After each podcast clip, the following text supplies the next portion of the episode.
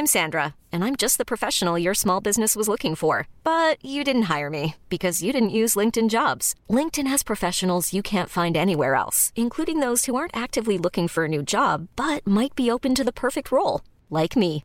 In a given month, over 70% of LinkedIn users don't visit other leading job sites. So if you're not looking on LinkedIn, you'll miss out on great candidates like Sandra. Start hiring professionals like a professional. Post your free job on linkedin.com/achieve today. The Hemlock Prep Academy Debate Club. How many members do you have? 2. She and I. Her and I. Her and myself. Him and me, myself and I. Frankly, I've already forgotten what club you're here arguing. Debate! This is a vehement hatred. If we're going to get anywhere this year, you two have got to agree on something. I negate the cost of a common education. College education is more important than... Stop!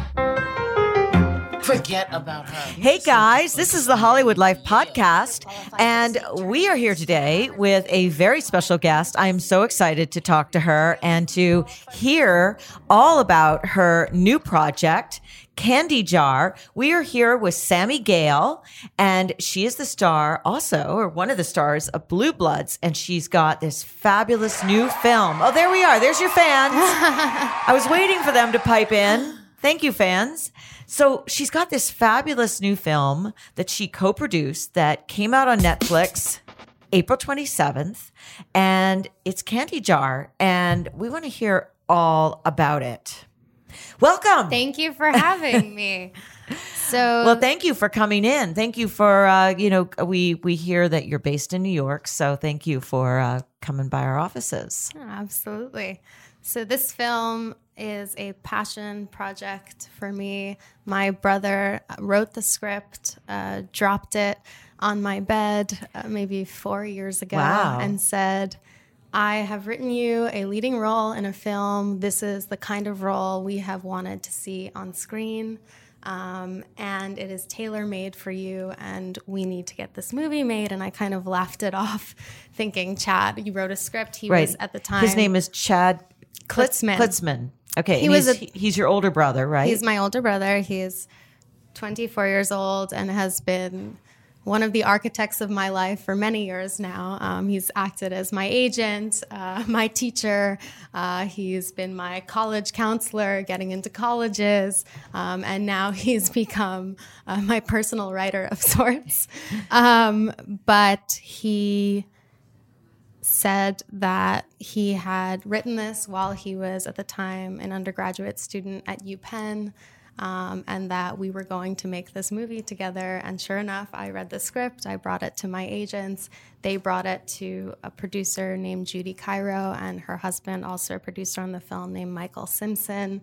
And the project started to get legs, and 4 years later, or even less than 4 years later, it is on Netflix. So it's very exciting. It's giving me like Rushmore vibes, but can you explain what it's about?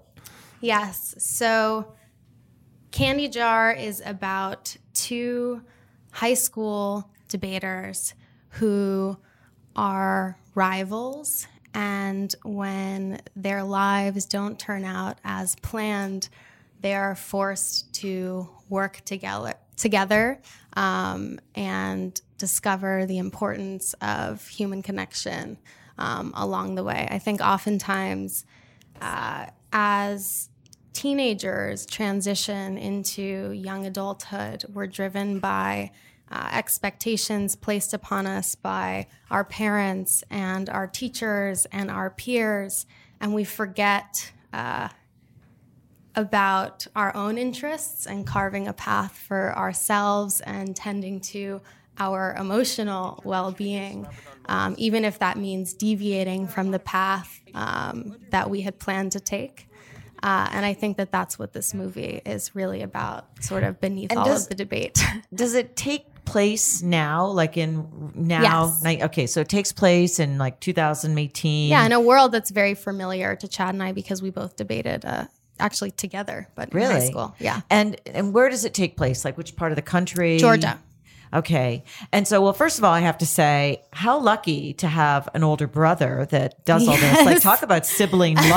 I mean, absolutely. Usually we're talking about sibling rivalry and you've got an older brother who loves you so much and that he is guiding your career and has written this. So when you were in high school, like, did you debate? It's like, yes. So not intentionally. I think it was my freshman year of high school. It was Chad's senior year.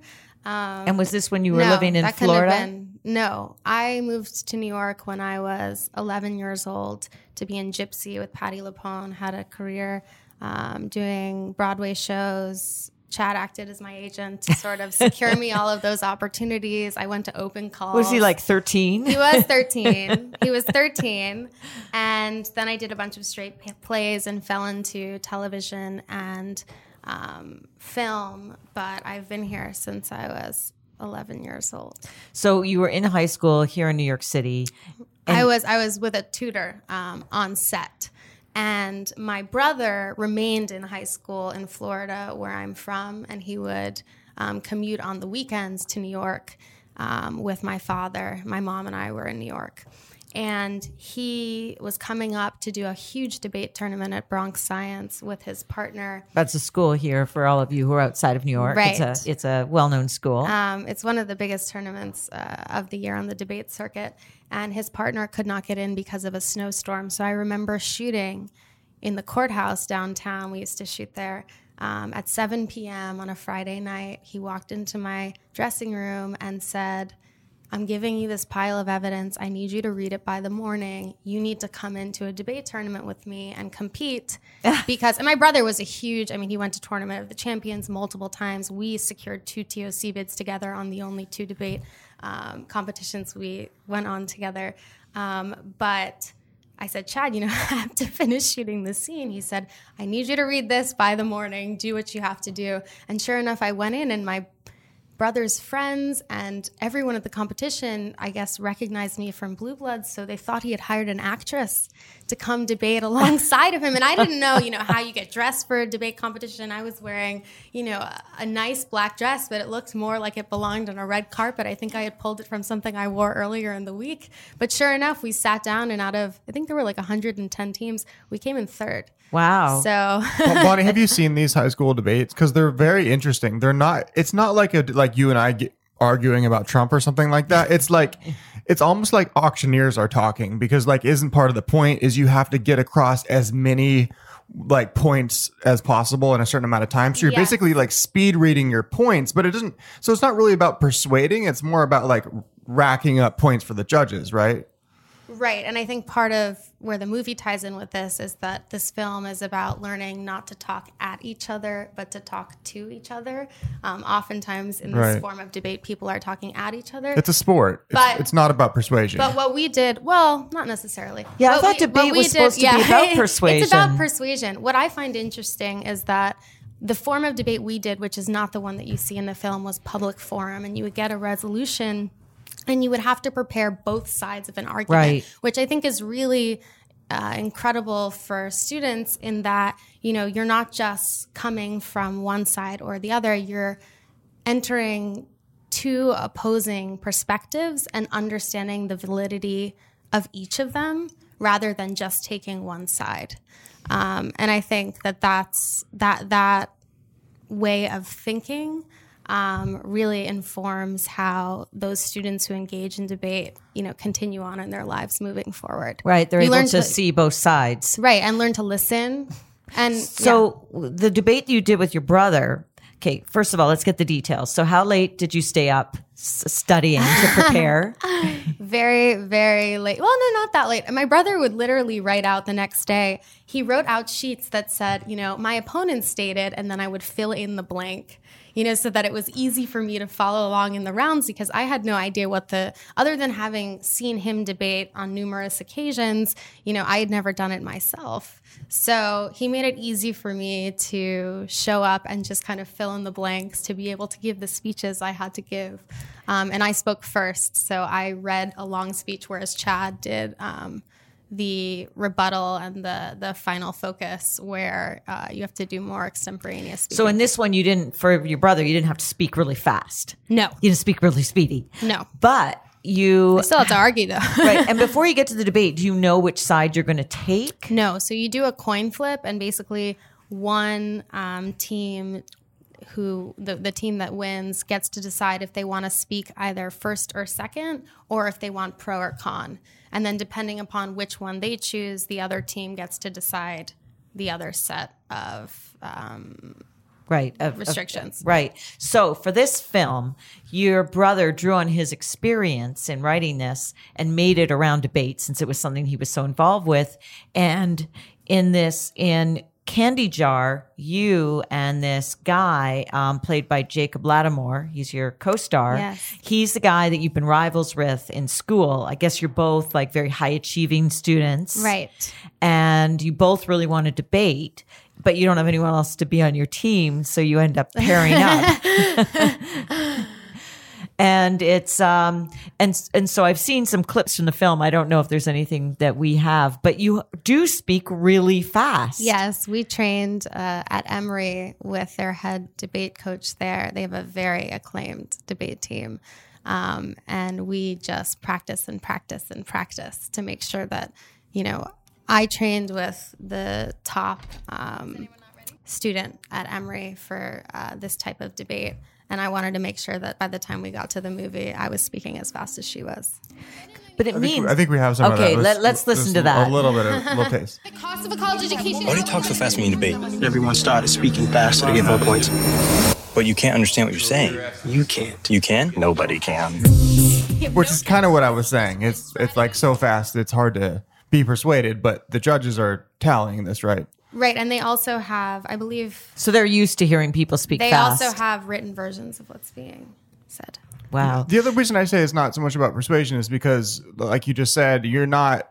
It's not like you're taking the side you believe. You've been assigned, right? So you could make any... It sort of teaches you how to make any kind of argument rather than speaking from like, this is my deep personal conviction and I've been carrying this around, this torch around forever. How to make an argument drawn upon specific evidence. Have you ever had to debate a side of something you really disagreed with and that was hard to take that side? I only did 2 debates. And the resolution, the first was the privatization of space exploration. And I don't remember what the second one was. Not a super hot button issue, but important nonetheless. But it's interesting when you see the evidence for both sides of something, it, I think, better informs your own, if that makes sense. Well, I agree. Your own opinion. But it's sort of interesting because right now, like here we are in this moment. I think this is a really interesting film for many reasons. But here we are in a film at a time when people can't even agree on what are facts and what's evidence. So how do you debate when no one can even agree on what are facts?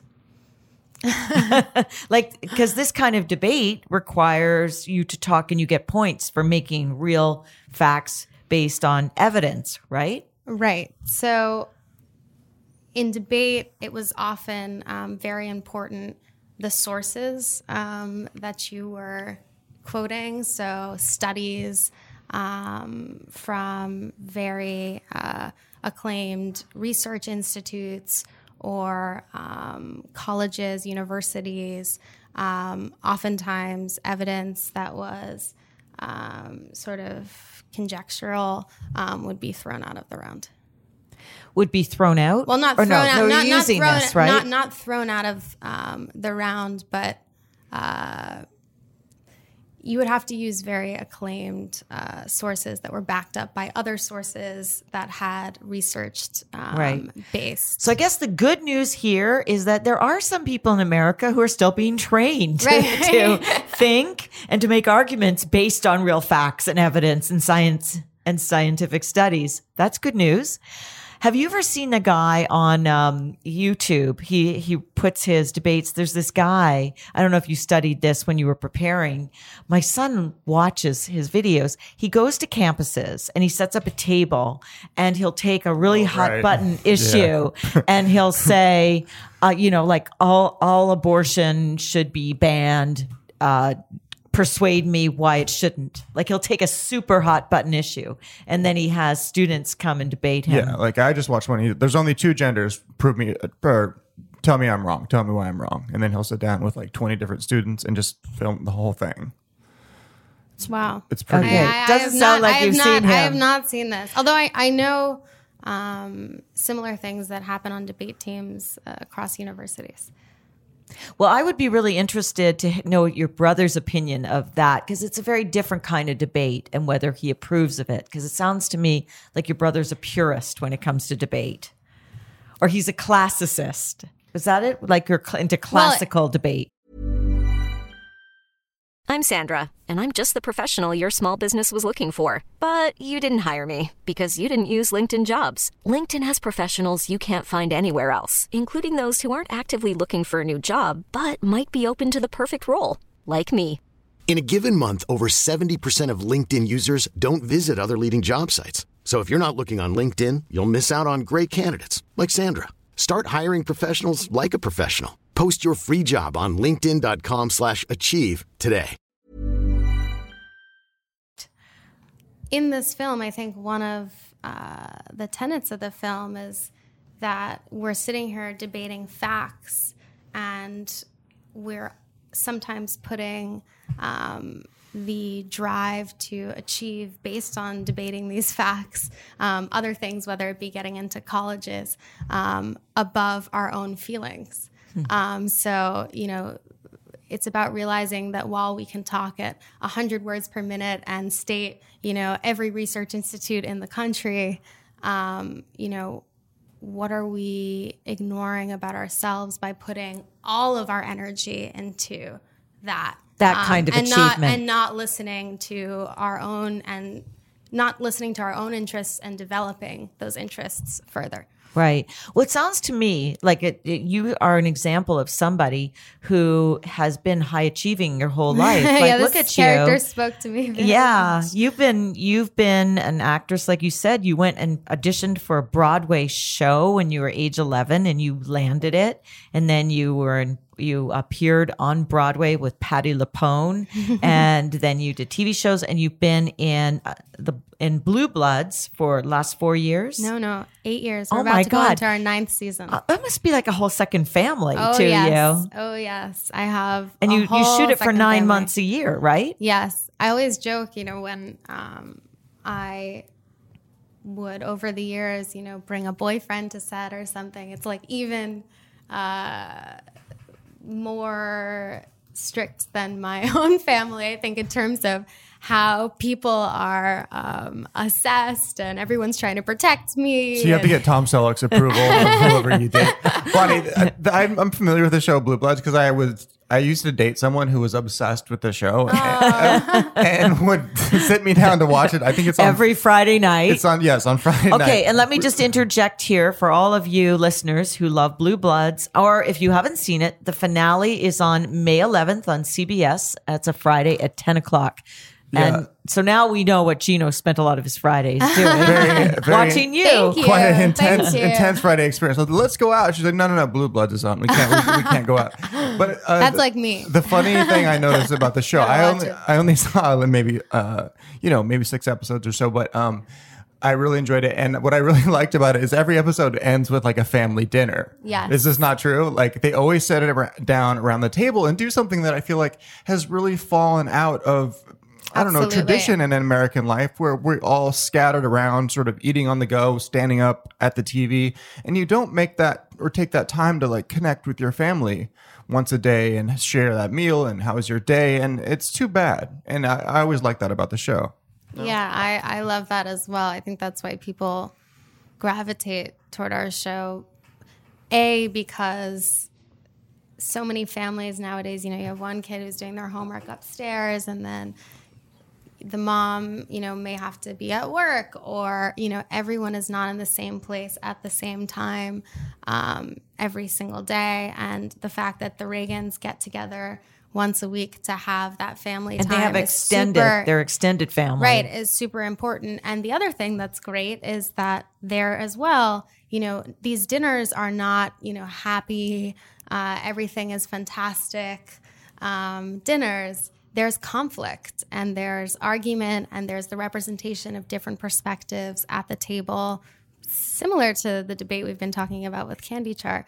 And I think people really enjoy seeing that as well. Right, and identify with it. Right. And so what happens when you bring a new boyfriend to the set of Blue Bloods? Are they terrified? Donnie Wahlberg pats him down. Oh, my goodness. Yeah, yeah. Donnie is the absolute best. No, there's just like a second round of screening. It's like not just my family, which is, you know, hard enough in itself, but there's a whole other family. But no, I'm lucky to have a second mother in Bridget. And a grandfather in Tom, and an uncle in Donnie, who is the most fun person on the planet. You know, growing up, I've been on the show since I was 14. Now I'm 22. So to have that second family of support as I navigate not only the world of the entertainment business, but also, you know, becoming a young woman, going to college, they have been integral in my development as a person. So. Is Auntie Jenny McCarthy supportive? She's a friend of the show. Big fan of Hollywood Life too, Bonnie. Yeah. Really? Yeah. The last time I talked to her, I'm very pro-vaccine. She went on and on and on about taking our quizzes and loving the site. I swear. Okay, well, I'm glad. She is very, very supportive.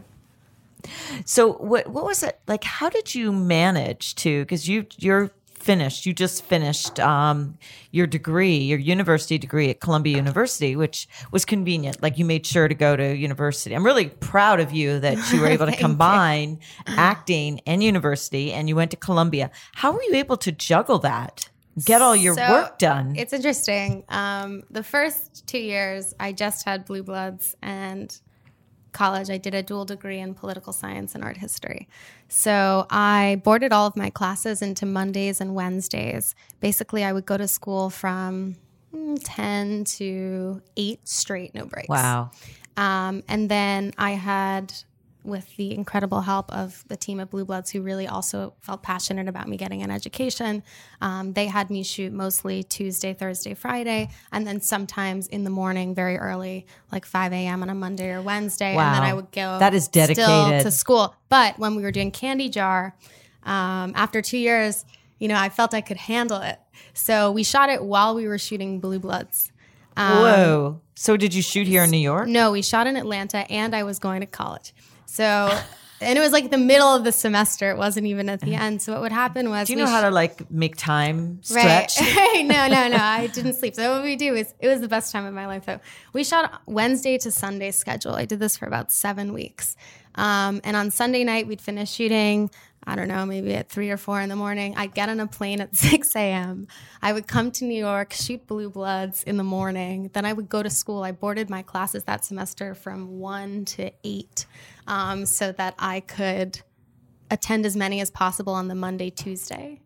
And then on Tuesday, after my classes were complete, oftentimes I had to shoot on Tuesday morning as well at Blue Bloods. I'd then go to school, and then I would get on a plane to go back to Atlanta and then be there for Wednesday morning, because I was in almost every scene in the movie. But it was the absolute time of my life. I wrote papers on planes. I mean, it was great. And it also taught me, I think, something related to the movie, because I am one of those type A people who, you know, will sit in the library all day long slaving over a paper. And it taught me, granted, that turned out to be my best semester somehow, maybe because I just had to have everything in check. But it taught me, you know, to remember what's important in life, not just about, you know, that doesn't just mean getting the A+ on everything you do.